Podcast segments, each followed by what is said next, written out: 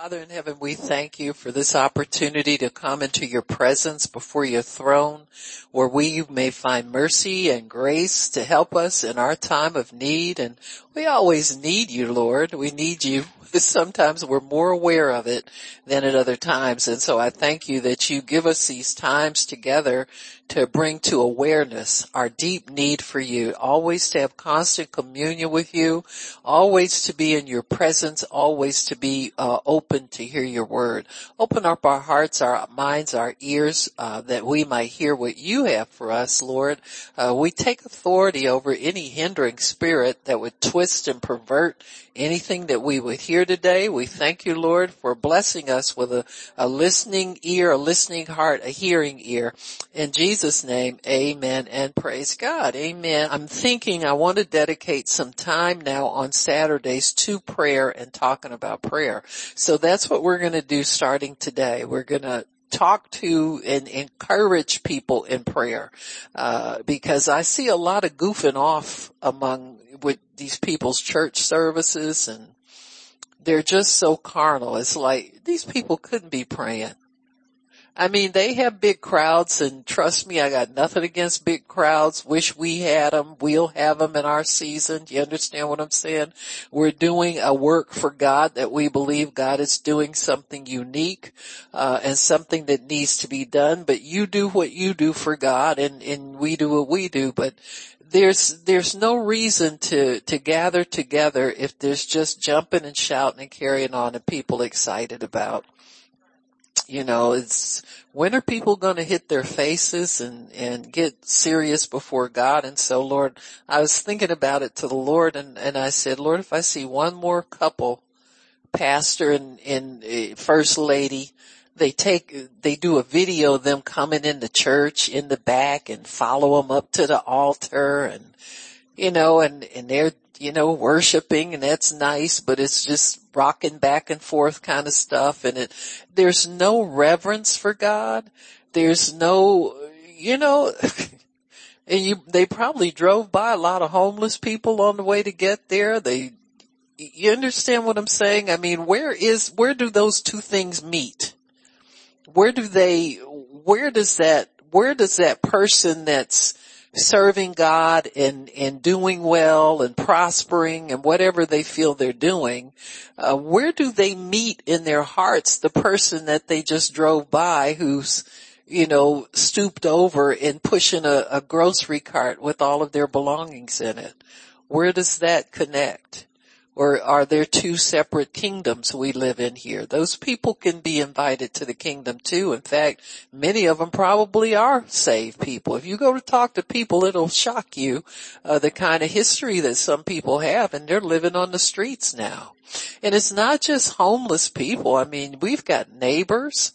We've got uh, people that we know. We've got family members who struggle, and, and I don't think they're real much impressed by I mean, they're impressed by it, but not in a good way. You know, I mean, I don't think. So I just put my little comment. I say, am I the only one? Uh, does this look like entertainment? I said, this looks like entertainment to me. I said, when are we going to be about my father's business? So I don't care if people hate it, but they, people need to wake up. Cause you see the comments, all the little people in the church, oh, pastor looks good. Oh yeah, he was, he preached up a storm. I don't think so. Cause you walk in in the flesh, you probably stay in the flesh during the whole meeting. You got me? You don't come in to, to the house of God making a big deal of, about yourself and your, your arrival there. You know, it looked like if you, and then you go scroll over a couple of more, uh, clips and you see a clip of Tina Turner doing the same thing going into one of her concerts. You understand what I'm saying? She was smart. She didn't do it often. Cause she knows how crazy people are when they think you're a celebrity. Do you understand what I'm saying? I mean, that was very much controlled and you know it cause them people that are, uh, you know, they have fans, people who are well known, uh, you kind of keep yourself secluded from people as much as you can. You know, uh, Elvis Presley, you didn't know he left the building until they announced it. And they had to announce it because people were still trying to get in there thinking he's still in there tearing the building down. They said, no, he's gone now. Y'all can stop. Amen. So, I mean, it's those kinds of things. You have to know the kind of trouble you're borrowing when you start dipping into worldly things. There are some things that strictly belong to the world. They don't belong to us. God did not create them for us. And at the same mouth, they'll say, well, let's give God glory. Well, why don't you act like you really love him? You really glorify him. Cut the nonsense out. You understand what I'm saying? Let's cut this foolishness out and let's get down to the, the, the brass tacks of God. Amen. I, then you flip once, uh, you know, you see some, but sometimes you'll see a, um, one of the more traditional denominations and they're preaching and preaching about sin in the church and sweating and carrying on. And I said, Lord, somebody's got to do it. Bless this, this preacher for getting on here and putting some right stuff on here cause somebody's got to do it. We got to shake God's people up and let them know what, what God's really about. He's about winning the lost at all cost and not embracing the world. Amen. So this, this is not something that we do. We, you just don't do that kind of stuff. So anyway, we're talking about prayer and, and how to have faith in your prayers and why you should have faith in your prayers. So I just thought we'd take some time and discuss prayer in general, uh, the history of prayer as we see it in the Bible, why we pray, elements of prayer. We'll, we'll, explore a lot of little areas of prayer because I do want to encourage us in our prayer life. Uh, because it's so easy to let certain things slip and let them go and, and not take time for them and not set aside proper time for prayer so that you're given over to the work of the Lord, like yielding your members over to the Holy Spirit so that He can do something. Um, uh, some of the uh, patriarchs of our church, uh, of, in church, um, uh, fathers of different movements in the church, uh, pretty much all come to this consensus is that God can do nothing for man on the earth until man prays. Amen. So God's movement and God's activity very much is dependent on our prayers. And don't think that you can resist God if he wants, if he's called you to pray. It's hard to resist him.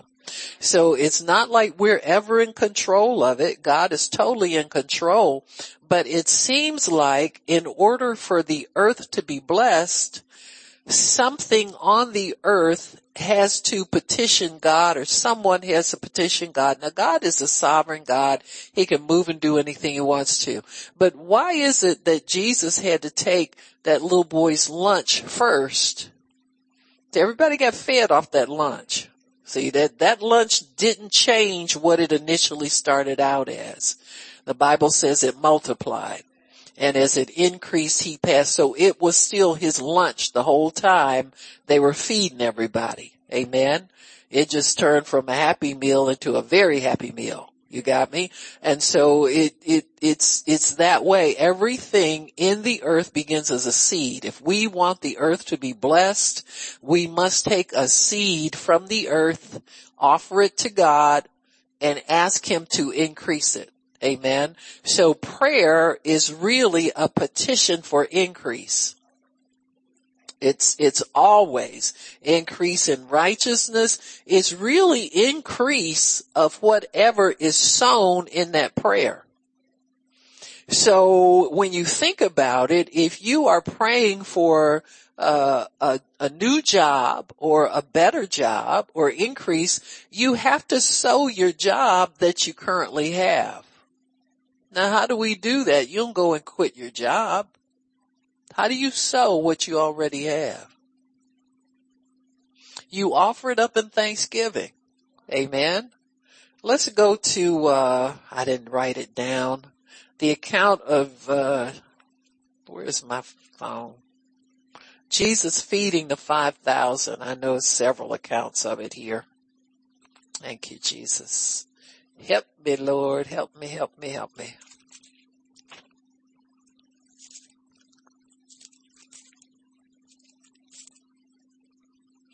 I probably won't find it in John. I better go someplace else and see if I can find it. Thank you, Lord. Anybody got a good concordance can look that up. Which one? Thank you, Miss Vicky. Matthew 14, she says. And if that's wrong, then that's Vicky. No, here it is.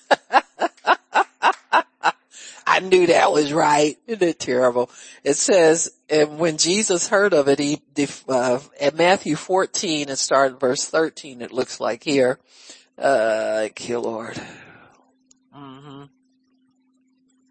When Jesus heard of it, he departed thence by ship to a desert place apart. When the people had heard of it, they followed him on foot out of the city. So Jesus didn't have social media. He didn't have TikTok. He didn't have an entourage. He didn't have a, a management firm, uh, promotional agents. Whenever God wants you to be on blast, he'll put you on blast. Jesus would tell many people, don't tell anybody that I did this for you. And they told anyway and people found out. So it, it just, it, his news spread like wildfire when it needed to. So here all these people are finding out where he's going to be next and they're racing off to that city. And Jesus went forth and saw a great multitude and was moved with compassion on them and healed their sick. And when it was evening, his disciples came to him saying, this is a desert place. Now it doesn't mean it was a dry desert, because you find that out if you keep reading, you find out there was grass there. Amen. He told them sit them down in the grass, so it wasn't sand they were sitting on. But it meant that there weren't a whole lot, it wasn't a town where there was an inn set up, where people's tents were set up, etc. There was no dwellings there. And he said, uh, this is a desert place and the time is now past. He said, send them away. Well, he said, no, if we send them home now, they're going to faint. They're not going to get home in time for a meal if we send them now. Now God makes provision, folks. When these people were in the will of God, when you're in the will of God, He makes full provision for you. Don't ever forget that when you, if God sends you to, say you want to go to a meeting really badly, you only got enough gas to get there, get there, but don't, don't faint on your faith and say, I can't get home because I don't have any gas. If God got you there, he get you home. Amen. In your car and put gas in the tank. Amen. So begin to believe God to make full provision. And this is the difference between the disciples and Jesus. The disciples have too much quit in them right now. What's going to take care of that quit is the Holy Ghost. When the Holy Ghost comes to live in you, He don't let you quit. He'll wake up and tell you, girl, keep going. What you think you're doing here? You, you ain't leaving me stranded in this place. Come on, get up. We going a little bit of further. And he said, he said to them, he said, send the multitude away that they can go to the villages and buy themselves food. In other words, let these people feed themselves. And Jesus said to them, they don't need to go anywhere. You give them something to eat. Oh boy. And they said to him, we have here but five loaves and two fishes. Well, somebody had enough sense to look for food in the group. And he said, bring them to me. This is where you get your increase when you offer it up to God. And what did Jesus do? He commanded the multitude to sit down on the grass and took the five loaves and two fishes and looking up to, he's looking up to where his help comes from. Cause he had already frisked the disciples and they ain't helpful. Vain is the help of man. They'll mess that up. They'll start fighting over them two little loaves and won't be nothing for nobody. And so he said, he looked up to heaven, he blessed, thanked God for it. Get out of the mindset of thinking lack. See, complainers think lack. Why do we complain? Because we don't think it's going to happen. We complain because we see it's too much. It's not enough in the natural. We look in the natural, we measure it up, it's not adequate and we complain. We need to stop short of the complaint department. Just don't go in there that today. Amen. Just check out of complaining and start being thankful if it kills you. And it will kill you because it's going to kill something in you. Thanksgiving always murders the thief. Remember that. Amen. Thanksgiving always murders the thief. Cause the devil wants you to complain. He wants you to dig a bigger hole for yourself. He wants you to go down in that hole and cover yourself up with dirt and never get up again. Because if you complain, that's exactly what's going to happen. You're going to jump down and you're going to dig a, dig a bigger hole for yourself. Amen. And so Jesus gave God thanks for what they had. He commanded the multitude to sit down on the grass, took the fishes, looked up to heaven, blessed and broke it, gave the loaves to his disciples, and then to the multitude. And everybody ate. Everybody got full. Amen. So Jesus is looking at them and said, well, you gonna send people, home? they, they're too hungry to go home now. Why don't you trust the Father who drew them here to feed them too? See, we never trust God all the way, I don't think. You know, there's more he wants to do. You know, sometimes he wonders, he said, well, would you just go off with that little bit for? I got so much, you didn't even stay long enough to find out what else I had for you. Do you understand me? We need to linger a little bit. We need to hang around. You, you listen, if anybody in here, if you had a rich neighbor, they'd be your favorite person on the block. And you know they would. You wouldn't be able to help yourself trying to do, you need anything? Yeah, schmoozing and all that kind of stuff. Well, God's your rich neighbor. He's your heavenly father. Why don't you spend more time with him finding out what else he's got for you? Amen.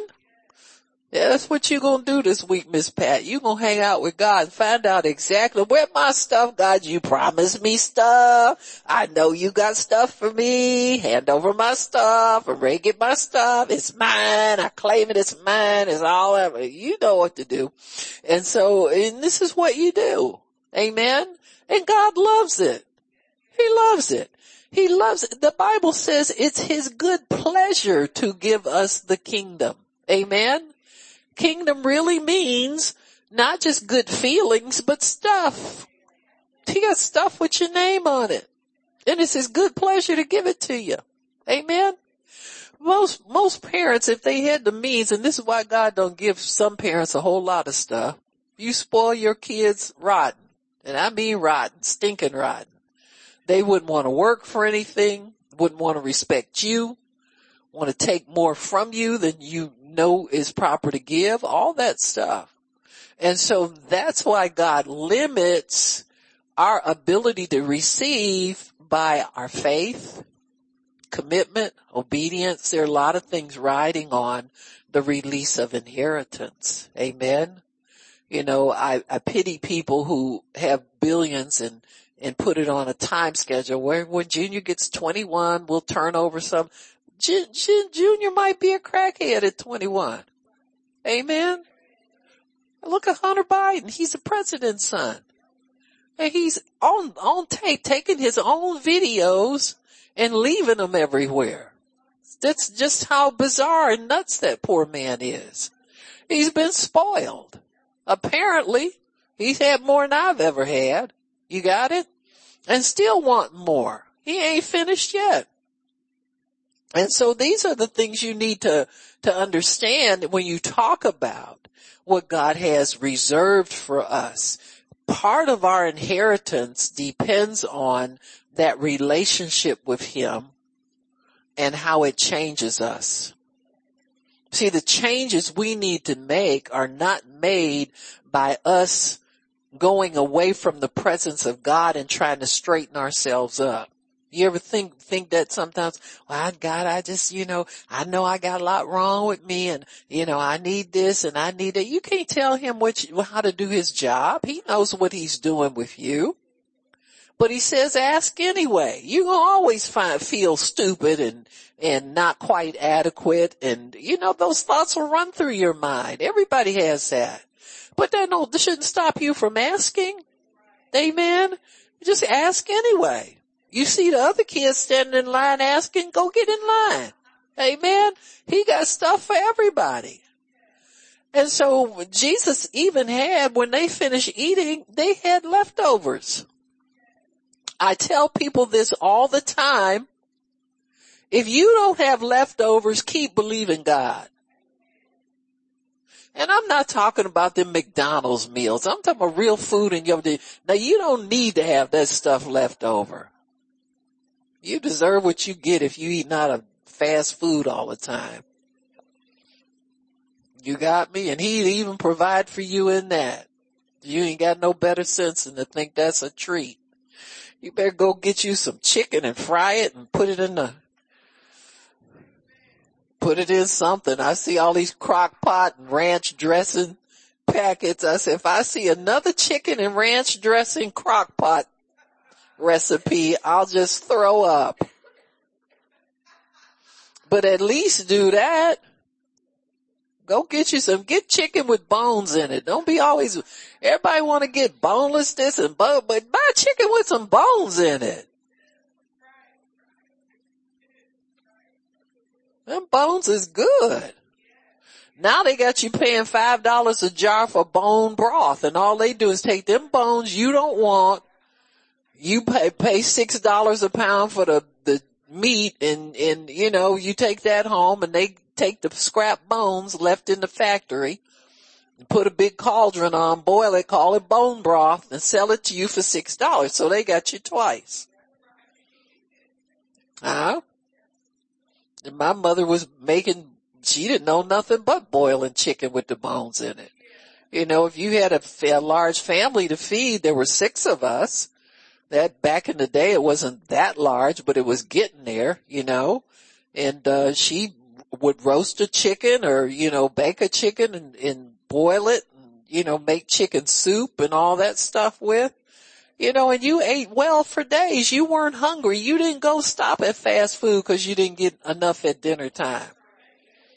You know, you, you got enough when, when mama got finished feeding you, you was full. Amen. Amen. If she thought it was skimpy on the meat you made, she had biscuits. Them biscuits blow your stomach up. Huh? You got plenty full off of that stuff. And it wasn't that expensive. But they would get backs and necks and boil them and make good broth out of them. And you know, you learned how to suck chicken neck bones. Amen. So don't tell me what you can't do. And it's, I, I, I don't no, go somewhere. Go sit down somewhere.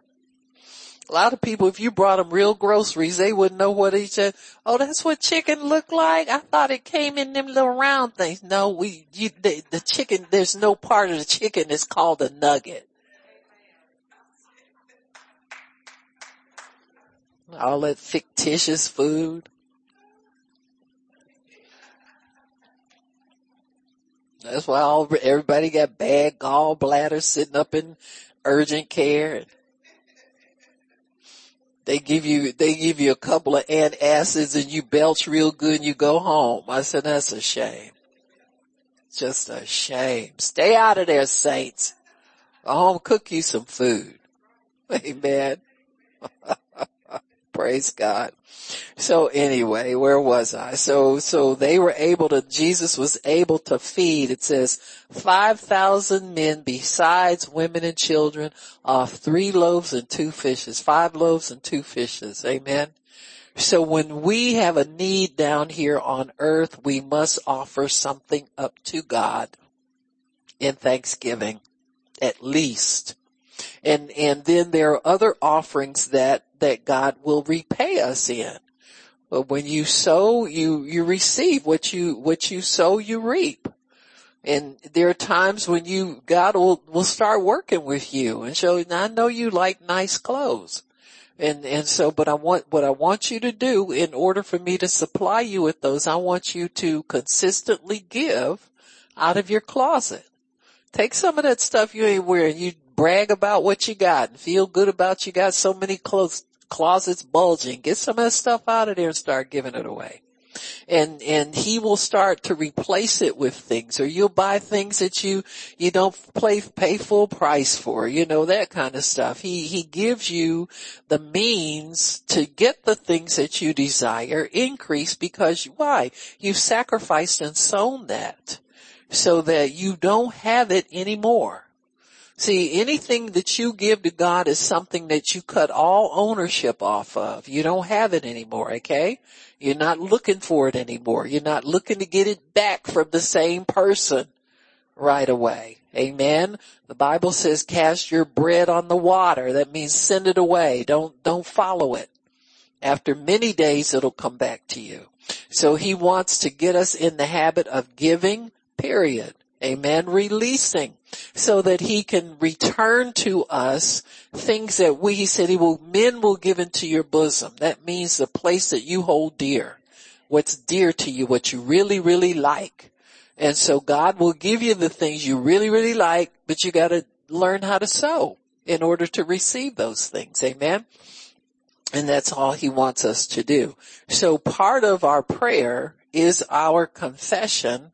Amen of the things that we desire in, in learning how to connect with God in a way where he can always bless us. So James 5, 16, I want us all to look at that because this will be our scripture that you keep this in mind for the teaching that we're doing because we want to build our faith in this area. Amen. Because I see too many times we'll pray and then we get discouraged waiting or we wonder about time and all that. And I think if we keep this scripture always before us and, and, and keep it in your heart and, and reflect on it, uh, you can't reflect on it too much.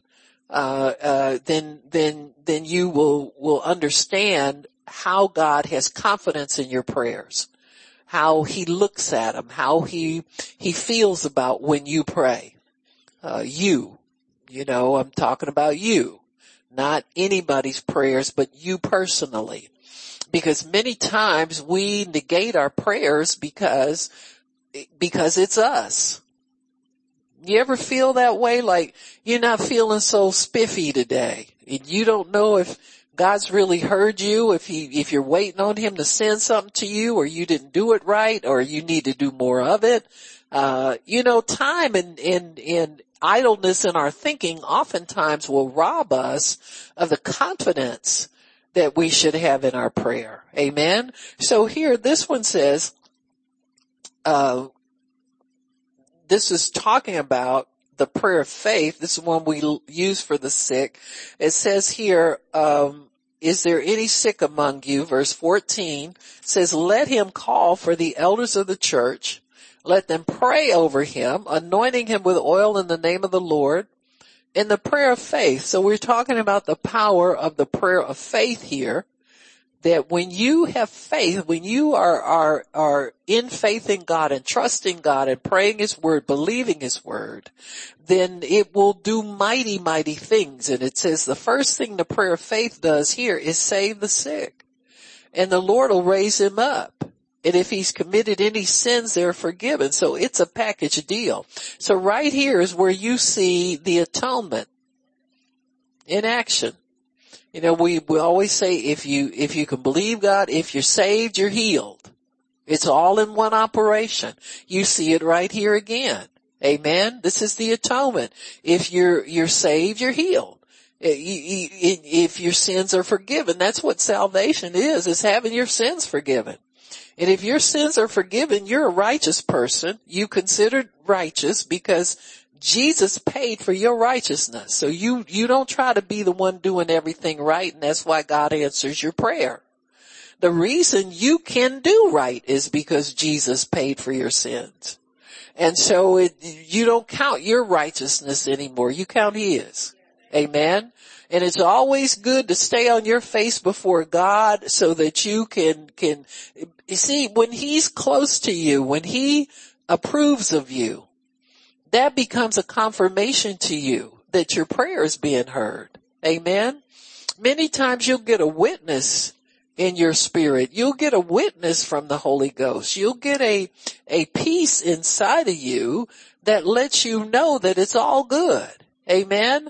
That, that you've, you've let that sin go. You've let selfishness go. You've let distractions go. And now you're totally given over to God and you become one with Him. Amen. When you are not in sin, you're one with God. If your mind is all distracted and crazy and you want to go do this and you want to go do that and you're looking to do the wrong thing soon, you gotta confess that folks. You can't just be sitting up here wanting stuff from God and then taking it out into the world or want worldly things with, with your, your, your money and your life. It says the prayer of faith will save the sick. That is a believing prayer. If you believe they'll recover, that's what you gotta do. Amen. You can't just pray and, and not have any faith in the recovery invested in that. Amen. You gotta believe those people you pray for will get better when you hit that cancer devil, you gotta believe it's gonna go and those people will rise up cancer free. And that's the prayer of faith. It's not just throwing something out there without any vision of what's got the outcome attached to it. You gotta see those people getting up. You gotta see them getting better. You got, when you, when you find out how they're doing, when you check on them, you're not checking to see if they're better. You're checking to make sure they are. You want it confirmed in your ears. And if it's not confirmed in your ears, you say, God, well, we'll just give it to the end of the chemo treatments and let them, you know, well, let's, let's curse these side effects. Let's keep them comfort, comfortable while they're getting this treatment, Lord. And, and I'm still believing you. I'm expecting that this person's going to be cancer free at the end of this. Amen.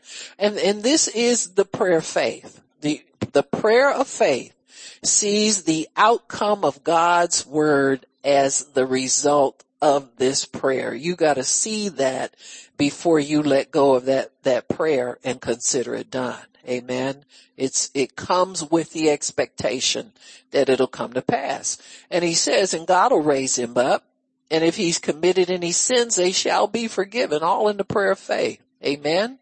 And it says here, confess your faults one to another while we're talking about forgiveness. Amen and pray one for another that you may be healed. This is a good, a good thing. You know, you can go to your prayer partner. We got prayer partners. I don't know why people after all these years have started to hide stuff from people they pray with all the time. It just makes no sense. Amen. We know you, what you do. You do what we do. I'm looking for prayer for myself. Amen.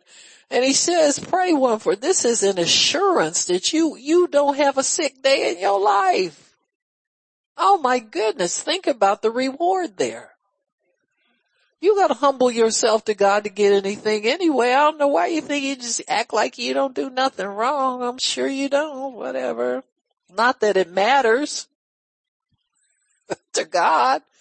He knows everything. He's already forgiven us everything. What are you mincing about? Yeah, I didn't do it. I, I was just, I was trying to do that. I wasn't trying to do that. I, trying, I don't care what you was trying to do. You missed the mark. That's what sin is. You was aiming for the shoulder and you shot him in the heart. Okay. So you missed the mark. They still dead. But God forgives. Amen. And he says, the, the, the, the reason you do this is because you want your prayers to carry out much good stuff. It says the effectual and the fervent prayers of a righteous man availeth much.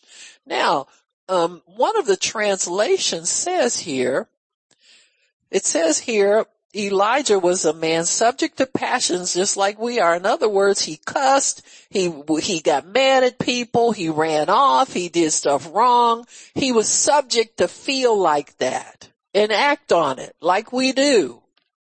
Just like you and me. He says, but he prayed earnestly.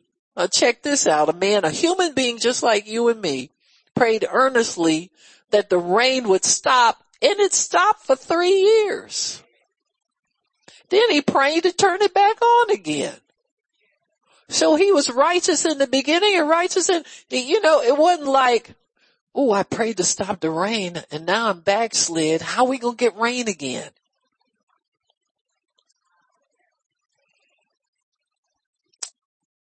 Righteousness holds you to your word.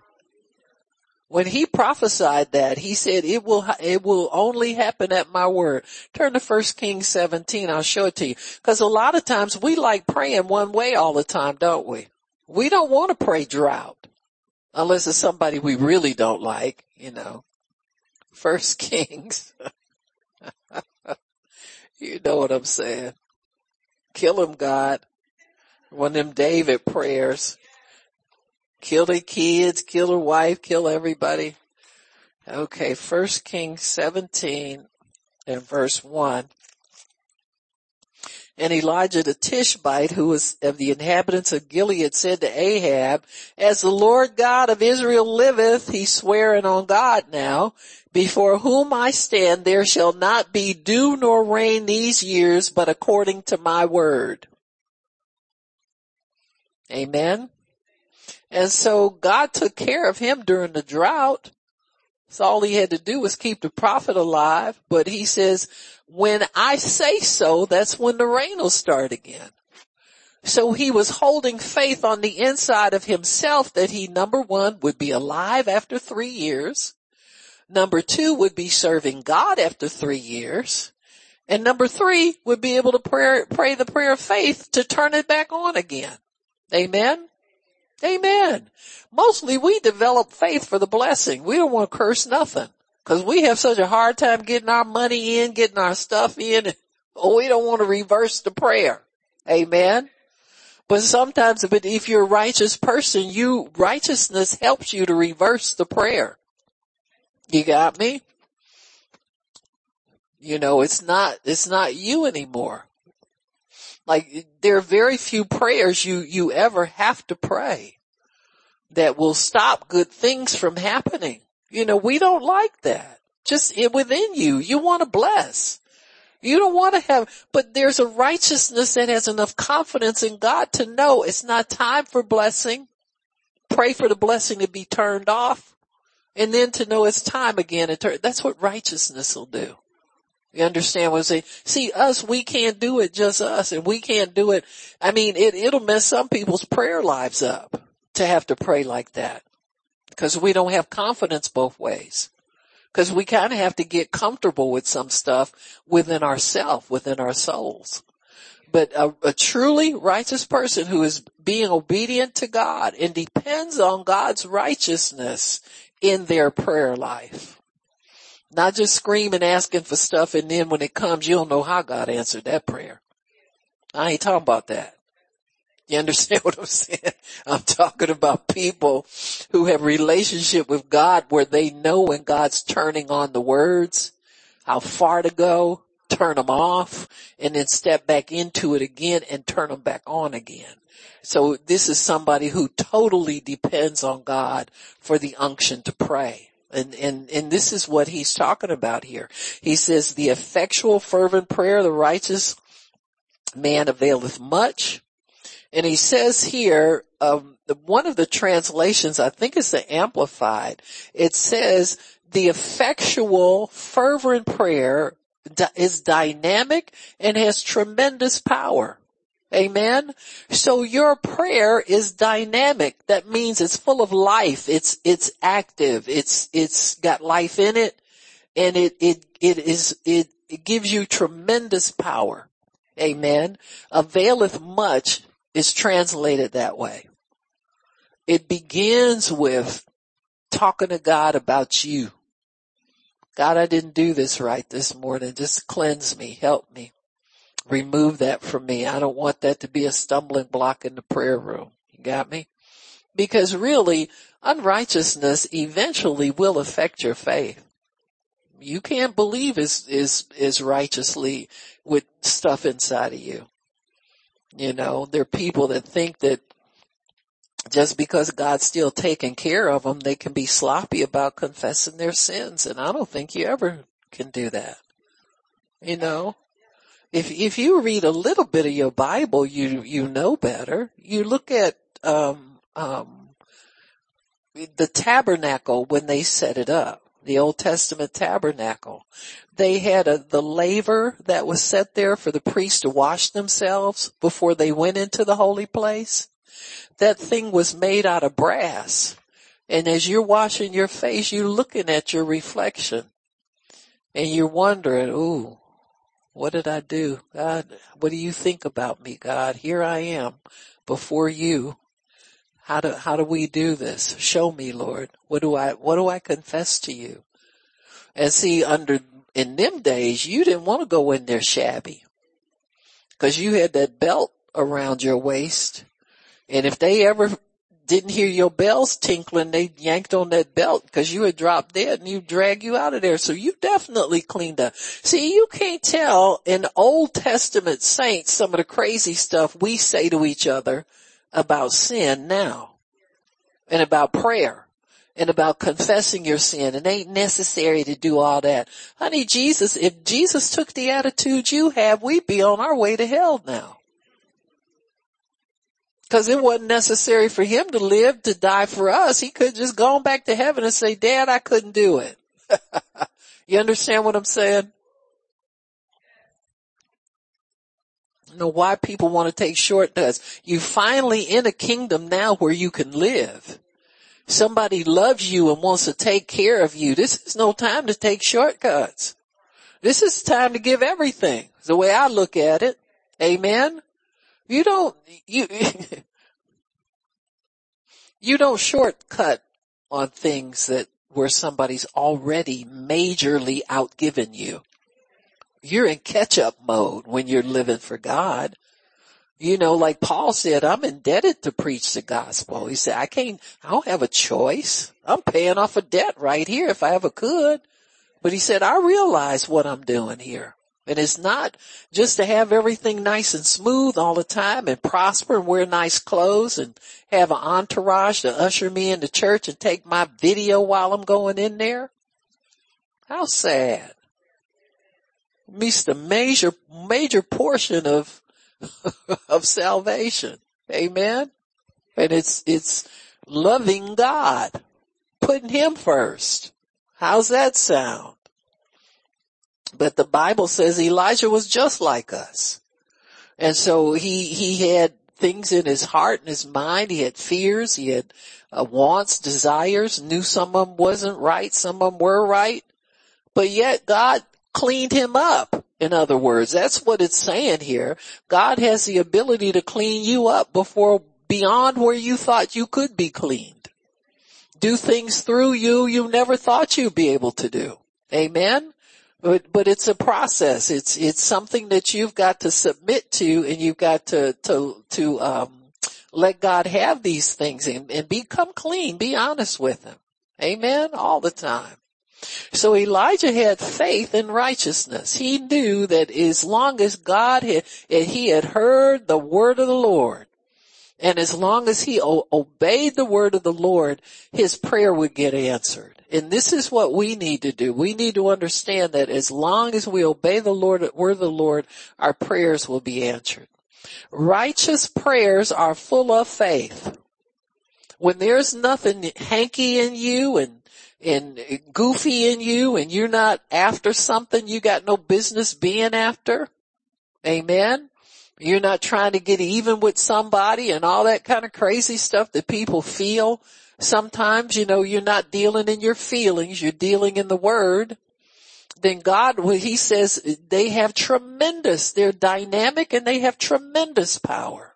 Your prayers do. So always have confidence in, if you follow God's lead in this, confess your faults one to another, pray for one another, stay humble to one another. Amen? So that you can be healed. Well, you know people sometimes they run their mouth. You do too. If not everybody is like you.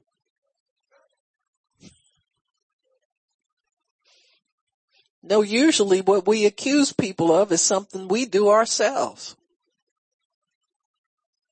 Know somebody talk about you, that's on them. You got me? That should never be your main consideration in obeying God, what somebody is going to do with it if you tell the truth about yourself. Tell the truth. Amen. So what constitutes a righteous prayer? So we, we, we want righteousness in our prayer life. And we said that, uh, confessing your faults and praying for one another so that you can be healed. Keep yourself in a position where God can always touch you, minister to you. He knows where you are. Glad to see you. You're welcome in the throne room. Amen. Uh, we need to understand that a righteous prayer is a prayer that speaks the will of God. Amen. His word is his will, but we also have to make sure that, that we believe that word that we're praying. Amen. Um, and, and I always tell people this, believing, part of believing is wanting to see it come to pass.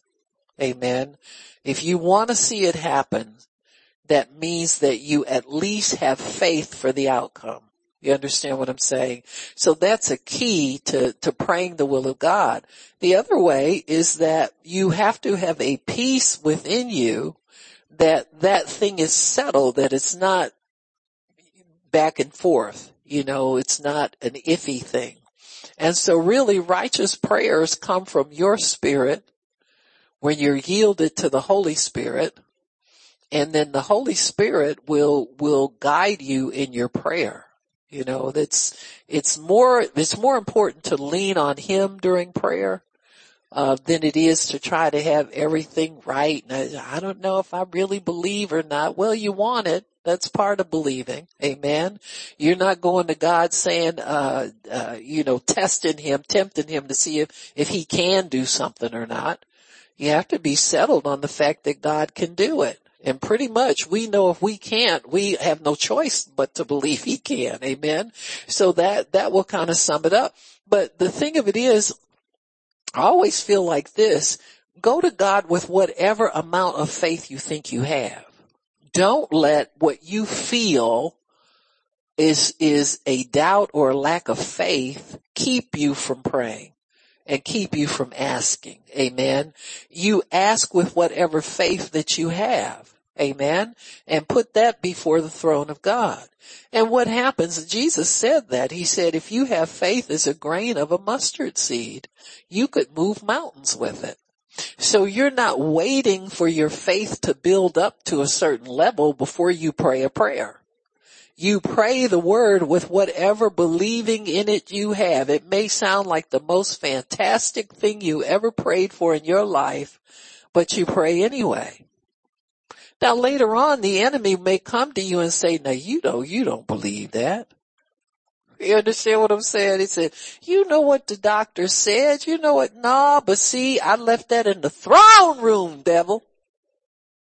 And you can't get it out cause you ain't been in there. Amen. You walk by the throne. He don't get in. Amen. The Bible said when he talked about Job, he said the, the, the uh, sons of men walked past the throne of God and Satan came with them. Amen. He don't get in nowhere. He can't pray. He can't expect a good outcome. He don't get nothing. He goes to the edge where you can accuse people. You got me? Just as asking God, you know, uh, uh, that Nola down there, she begging again. Amen. See, he'll, he'll accuse us of, of, of just, you know, anything that we think, the, the way you can, can figure out where your faults are, where your weaknesses are is what the devil accuses you of. Cause he sees them. But see, when you go in the presence of God, they they don't count anymore. Cause you've confessed them. God, I'm kind of halfway hanging here between faith and unbelief right now. And I'm asking you anyway. I'm mustard. I got this the mustard seed today. You know, most days I trot in here and I feel pretty good about myself. But today is mustard seed day. Amen. And God is just glad to see you. He said, bring it on in here, daughter. I'll take the mustard seed. Amen.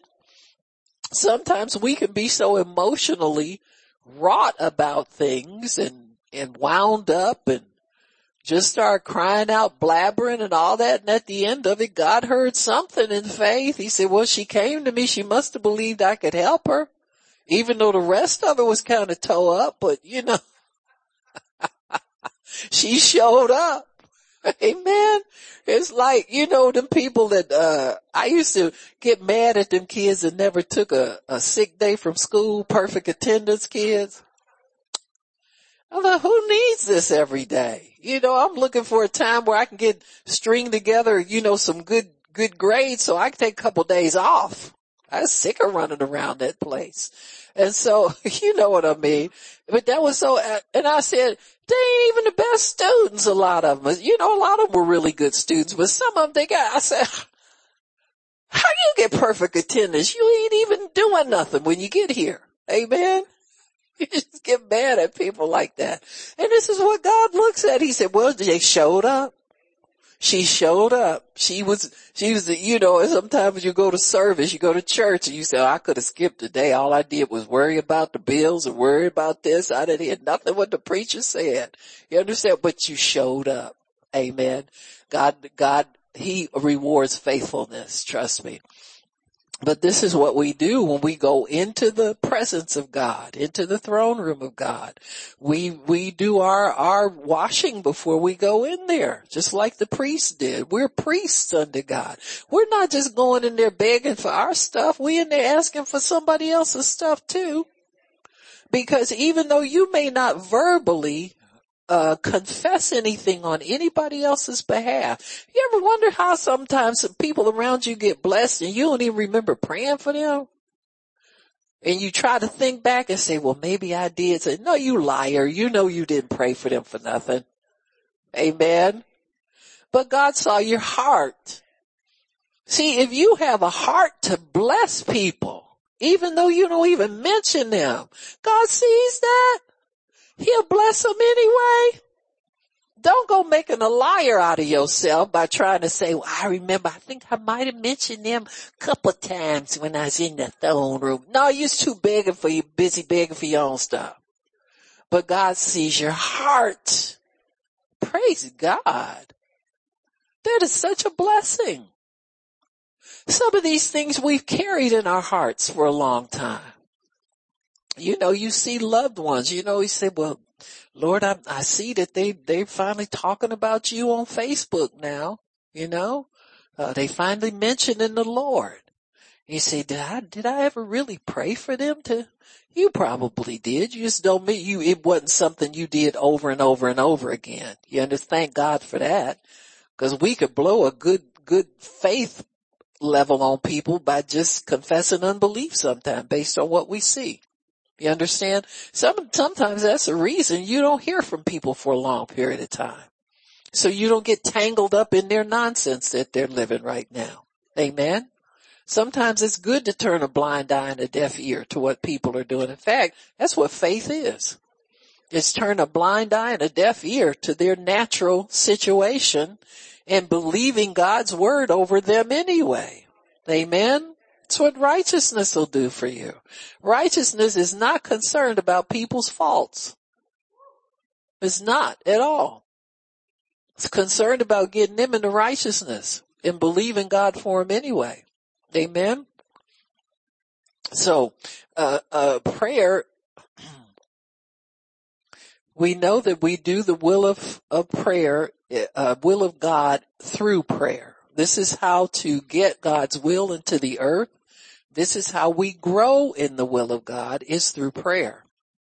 We know that faith comes by hearing and hearing by the word of God, which is the will of God. So the, one of the things that, that we, we can do in order to increase our faith, increase our righteousness, spend more time in the word. Meditate on the word, carry the word around with you. You may not have opened the Bible today but you can get up meditating on God's word. You got God's word in you. Bring it up, call it up so that it can minister to your soul so that you're thinking God thoughts this morning while you're, you're getting up, getting dressed and, and getting everything together. Don't, don't let your mind go off immediately to what it is you got to do today. Let your mind settle in on God and focus in on His Word. So that, that encourages the fruit of our righteousness. When you keep that word, that's how you're, you're transformed. Your mind is renewed by the word of God. And, and I encourage myself on a regular basis, get in your Bible every day. Amen. Spend that time with him and don't shortcut it. I won't tell you, don't you, you don't have to spend much time. Why would I tell you that? Spend as much time as you can. You love God. He loves you. You love somebody. You spend time with them. Amen. And so this is the way we got to look at it. Don't look at it as a chore that you got to get out of the way. And once you get that out of the way, you can go and have fun all day long. You know, your time with God should be enjoyable. Your time with God should bring you peace, spiritually enjoyable to you so that the rest of your day falls in line according to God's will. Let, let him start lining stuff up for you by you acknowledging him, worshiping him and putting him first. Amen. Just put him first. Say his name first thing when you get up out the bed. Then while you're still lying there, start talking to him. Amen. And, and, and keep the word of God continually in your mouth. So, so then faith will come by hearing the will of God. And, and, and if you meditate, say you're, you're, you're fighting symptoms and you, Father, I thank you. I've got my healing. I got it now. It's mine. I have it. I thank you that I have my healing, Lord. I have my healing. I have it now. It's mine now. Thank you, Lord. Thank you for dying on the cross for me. You suffered so I don't have to suffer. Pain, I rebuke you. You get out the picture. You can't stay around here today. Not today, devil. Not today, pain. You know, start talking to these things and set yourself in, in a faith mindset. Set yourself in a righteous mindset. Don't get up worrying about stuff, wondering how it's gonna go. You know how it's gonna go. How'd you say it was gonna go? You say how it's gonna go. Don't wonder about nothing. Wondering always puts you on the devil's property. You have wandered over there already. Amen. I tell you to go over there, it's, it goes how you say it's gonna go. Amen. If you can confess you don't have Rona and you never got it, there must be something to this confessing the word and declaring the word. Amen. So just, just let yourself enjoy the, the fruit of your lips. Amen. Let it start producing for you the right stuff. Say what you want to see happen. Don't sit up and worry about what you don't want to see happen. Say what you want to see happen and it'll happen. Amen. Just, you know, do like Uncle Jesse, cousin Jesse. I still can't get over here, Miss Pat. He just says, uh, God will take care of it. It's going to work out. God will, and that's as much faith as he puts forth on his prayers. And sure enough, God's come through for him every single time. Amen. It's amazing. Faith, God just looks for faith. He honors faith. It's a wonderful thing. This faith and righteousness go hand in hand, folks. They go hand in hand. So faith comes by hearing, hearing by the word of God and the will of God. We have so many people in the Bible that we can point to that were people that prayed and got good results from their prayer. Amen. Abraham prayed for, he, he set up an altar between him and God. He was one of God's first intercessors. Amen. God gave him that anointing while he was considering destroying Sodom and Gomorrah. Now why did God involve him in that? Why, why would he bother Abraham or anybody for that matter? Amen. Because again, what, what our, our, our church fathers have said, God cannot do anything on earth without man praying first. The Bible, many times God said, who will go for us and who shall I send? Who will go for us? He's got to send somebody to do his bidding from down here on earth. He sends angels all the time, but they've got to assist us in what we prayed for already. He just can't dispatch them and we not know, not have any expectation of what they're going to do when they get here. And so angels often come in response to prayer. Somebody prayed somewhere. Even, even prayers that have been prayed for, for decades and centuries, they're still being answered by God. He's a faithful God. Now's the time. It wasn't time before, but it's time now. And so God then will start to move on prayer. And so he needed somebody to intercede for the righteous in that city. He didn't want to destroy the righteous with the, the, um, the wicked. And so he told Abraham about it. He says, shall I hide what I'm going to do from him? He said, no, I'm going to tell him. Why didn't he want to hide it from him? Because he needed somebody to help him to get the righteous people out of there. God knew Lot and his family were there. It, it, wasn't a surprise to God. And so God then tells Abraham, he said, I'm going to do this. He said, but your cousin, your nephew is still over there. Amen. And his family. And so then Abraham begins to petition and to be honest with you, God would have saved more people if Abraham had kept talking. See, that's the amazing thing about us as humans. We always fall short of what God's real will is. Whenever you ask for something, you, you know, that's why God has the, the, uh, the clause in the Bible, the fine print. He says, I know you won't ask me for what's definitely in my heart to give you all of it, but, but I can do exceeding and abundantly beyond all you. So God gives himself room to go beyond what we ask. Why? Cause he knows we won't ask for whatever it is. We won't tell the truth on the amount for nothing. You can see it before you, you know, 10 acres. You asked for two. You should have asked for the 10 cause he had the 10 set aside for you. You understand what I'm saying? And so many times we'll fall short and God will leave it there for us to come and claim later.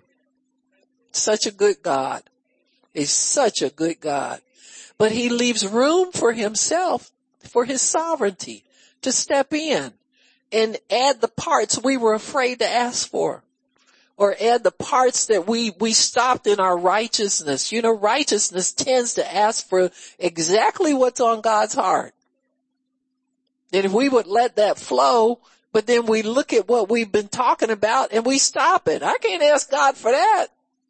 That's your carnal man showing up and cutting the thing short. Amen. Instead of asking for the whole business the way God wants to give it to us. Amen. I've started saying, God, if I don't get it now, when am I going to get it? Not heaven. Uh, I'm going to get it right now, God. Just let me have everything. Don't let me have any stops in what I believe in you for. Amen. and just allow God. But see, you gotta live for God every day. You can't take a day off and decide you're just gonna go through the catalog and, and look for stuff to get in debt for. You know, you, you just gotta live for God, period. Righteousness will get it. You know, living close to God, hearing what he has to say on a regular basis, not taking a day off. Amen. That kind of thing. And so, and, and uh, do the best you can. I'm not trying to put any heavy burdens on anybody, but do what you know is right to do. Do the best you can. God keep my heart pure. Keep my eyes straight where they're supposed to be. God keep my feet from walking in places I shouldn't be. No, keep my mind on you so that I can be appropriate in all situations at all times. So Abraham was one of our Old Testament patriarchs that was an intercessor. Amen. We forget that about him. And he interceded for Sodom and Gomorrah and, and, and made sure that only the unrighteous were destroyed in that city. God decided, he wasn't decided at first when he first broached it with Abraham if he were going to destroy the city, but then he decided he had to. It was just so wicked. And so when the, the men in that city tried to rape some angels that God had sent, he said, nah, it's over for this crowd right here. And he told the angels to get, told, uh, uh, um, Lot to get your family out of here and tell them to walk and don't look back. Amen.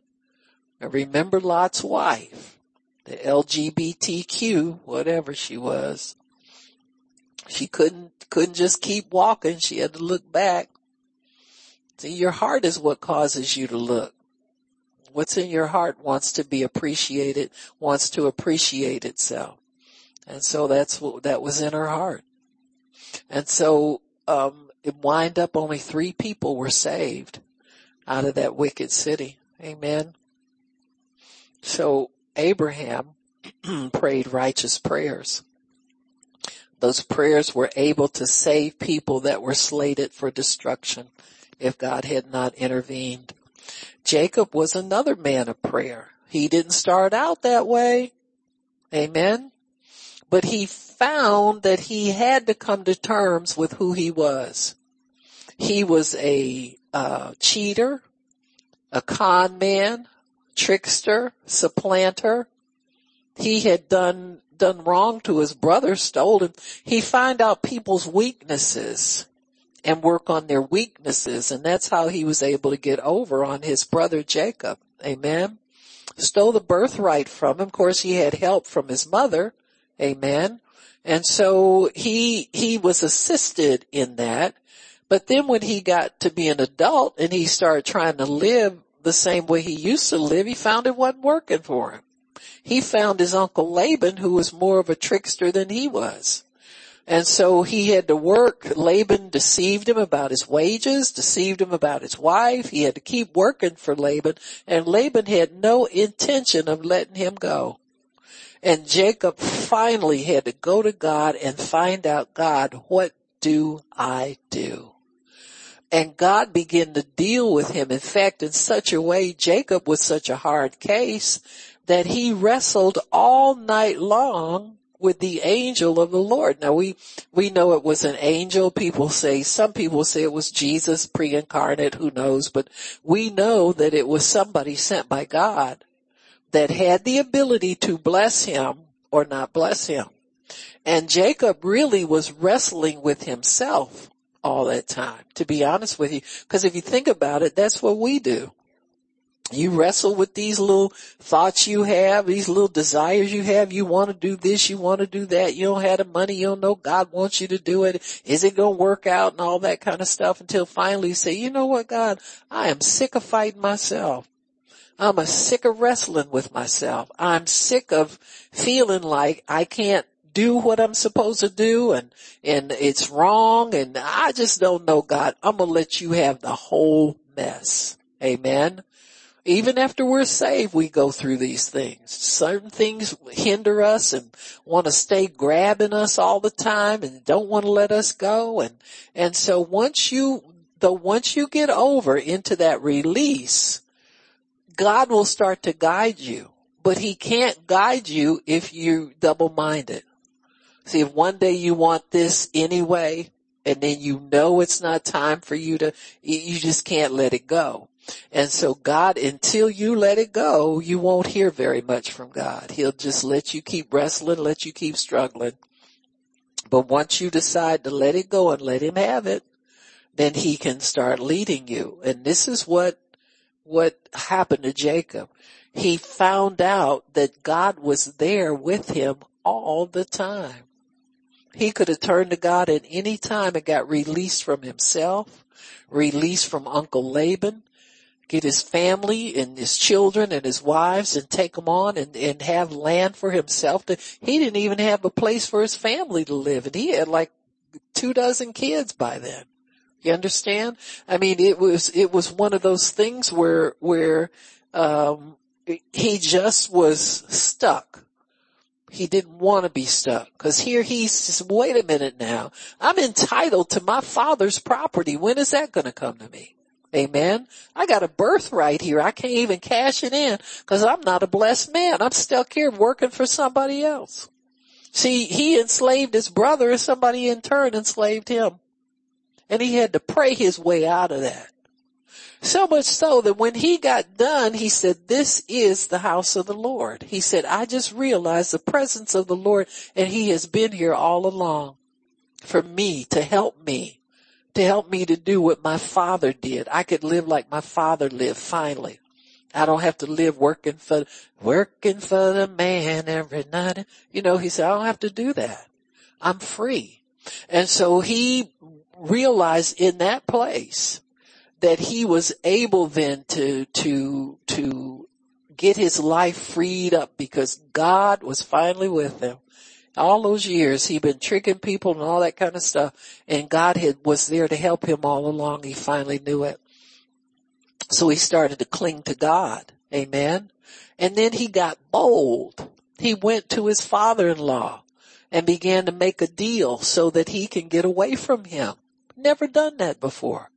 And so righteousness has a boldness with it, a confidence with it, that when you, sometimes you can intercede from some, sometimes your intercession is not so much for what you get from God, but what you get from God.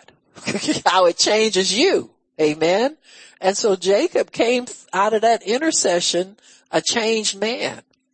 He began to say, you know what? My righteousness will speak for me. So I don't have to answer you. I'll let God, in other words, God is going to show you who I am. Amen. And this is what happened with, this is how he got away from Laban. God showed him how to, to visualize, uh, genetic engineering of cattle. He's the first genetic engineer that we see in the Bible. He got the cattle the way he wanted them to be. And when they came out spotted and, and Laban's were spotted and Laban didn't understand how he got all these spotted cattle and they was over in his pen.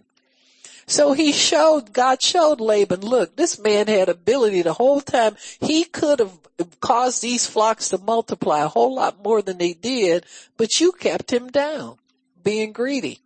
See? And so Jacob was able to pray himself over into righteousness pray himself out of bondage, free up his family, free up his wives and his children and many descendants because that was God's plan. Even though he started out stealing it, God can, for God forgives and he redeems. So what he stole was redeemed and he went on to live for God and to, to be one of the, our major, he was a major patriarch. He had the tr- 12 tribes that God talked about. Those were the children Abraham saw when he looked up at the sky and counted the stars. That turned out to be Jacob's, part of Jacob's children was in that group. Amen. So God answers righteous prayer, prayers of righteous people. Jacob let go of his, his desire to trick somebody. He, he vowed to tithe to God and honor him. Amen. For, for him, that was a big thing. Honoring God with the tenth. Most, most righteous people did it. Amen.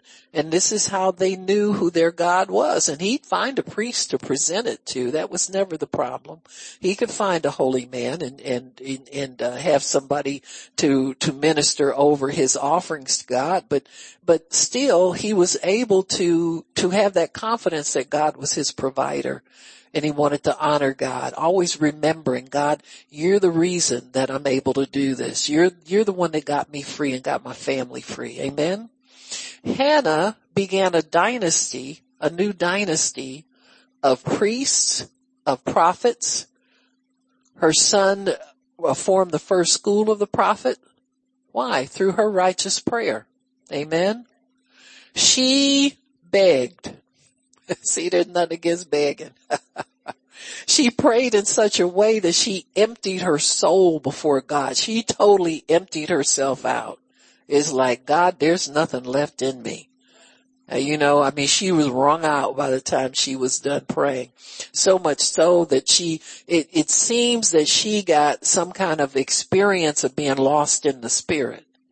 Where, where she was in the presence of God. She went to Eli the priest to give her offering, her sacrifice. So she was in the presence of, of the holy, she was in the holy presence of God. So you can say the Holy Spirit helped her prayer. It was a righteous prayer. It was not just because it was coming from a need and coming from her heart, but she was in the presence of God when she made the prayer and she, she knew that was the right place to do it.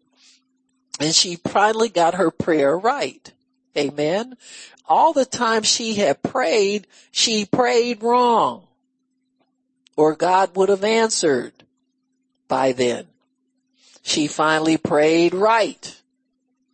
She got over it and see, there's, that's why I say, until you really understand that you have that confidence that you've released that to God, stay in his face. Keep going back. Stay in his presence. God, I don't know if I reached you the last time I was here. Let me, let me, you still, I, I still don't have a child yet. I don't have a son yet. Look, let me come back to you again. And she finally got the prayer right. Amen. Because the priest noticed her. When you get, that's the same thing as God noticing you. I don't care. Eli and all his sons was backslidden, but that don't matter. When he's anointed by God, that anointing carries everything. Don't ever look at people and how they live and whether or not they living right to pray for you or don't, don't look at stuff like that. Go by the inner witness. God can get a, a drunk preacher sober enough to pray for a sick person in a, in a bar. He can certainly the anointing covers everything, folks. We don't know what you did yesterday either, so you know what I'm saying. You, we just do what we do, but the leading of God had to be there, and Hannah had the leading of the Lord in her prayer this time. She began a dynasty of priests, prophets, every prophet that came in the nation of Israel came out of her seed. That was her prayer.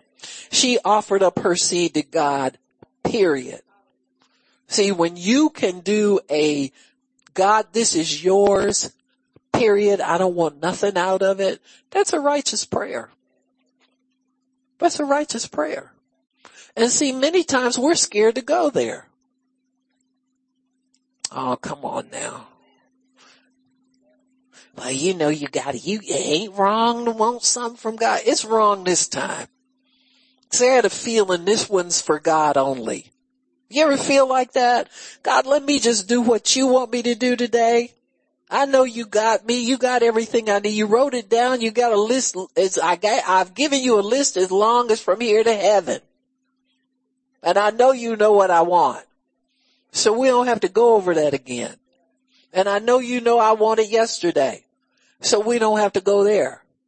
But I'm going to pray in the spirit a little bit, God, and see what, just what's on your heart. What do we need to deal with today? How do we need to do this, God? Let's do this. This one's for you. Man, whatever you want me to do, God, that's what I want. That's what Hannah did. She said, if you give me a son, I'll give him back to you. You know, you ever been in one of them moments where you, you listen and you say, did I really say that? I mean, after you say it. Did I really say that? Did that come out of my mouth? Amen. One of them things. That's a righteous prayer. Cause your carnal brain didn't judge it, didn't stop it, didn't modify it, tone it down, make it less, or I better not give him my son. I, I'll never get one back. You don't know the God you're praying to. See, it might have taken her a few trips there to understand who God really was. God like, lady, hey, I don't do that. I don't need nothing from you. The earth needs your son. You need him. You need to give him up so I can go into, to my people and give them, let my people live righteously for another season. Amen. And so Samuel would, was phenomenal. Of course, he did the same thing Eli did, didn't train his kids right. That's how you get the reputation preacher kids. Amen. Spoil rotten. Don't do the right thing. But, but, you know, that's why it's good to burn both ends at the candle sometimes for God. God, I'm a, I can't sleep tonight. Let me get up and pray in tongues for a minute and see what you need. There's some things needed down here on earth. I'm gonna pray for that. I know it's not my normal prayer time, but I, I I'm here. You know, I'll do whatever you want me to do amazing the things God will do with those little extras of time we give him. The little sleeplessnesses that, you know, we can just uh, turn over, pray in the spirit and get up and go sit in the living room and don't be in the habit of turning on the TV every time you walk in a room. That ain't, that's the devil right there. I can tell you that ain't God. now I'm messing with you, but you know what I'm saying. There are times where you are secluded unto God for a reason. And he will get the work done that he wants to get done, but the prayers of righteous people avail so much more. Amen. Um, you know what? I didn't pray, ladies. I was going to pray a couple of prayers from the manual. We can do that next Saturday, but let me know 10 minutes, okay? Next time. 10 minutes is good and we pray those. And so we'll pray the seed of the righteous. If God tells me I should have done it, I'll do it tomorrow before service starts. So we'll pray and catch them up on tomorrow, okay? Father, thank you for your word and for understanding. Thank you, Lord, for blessing us to hear your word. Father, we thank you that we are your righteous people called out. We are the ones who are set apart to do your will. Thank you, Lord, for helping us to do your will. We want to do more. You can never do too much in God and for God. So Father, I thank you for people who think their plates are too full. Empty the plates, Father. You know how to do it. And Lord, we thank you for those of us who are undertaking to do greater in the realm of prayer, do more in the realm of prayer, take on greater burden because certainly the world needs it. We honor you and we bless you. We thank you for using us, Father, for your glory give, make us more, all the more glorious in you, Father. We thank you. We know it's coming in Jesus name. Why don't we do our declaration? I don't have Rona. She don't have me. I can't get Rona. She don't have me. I don't have and you fill in the blanks. and it don't have me. Thank you, Lord. By your stripes, we are healed now. Amen, amen, and amen again. Praise God.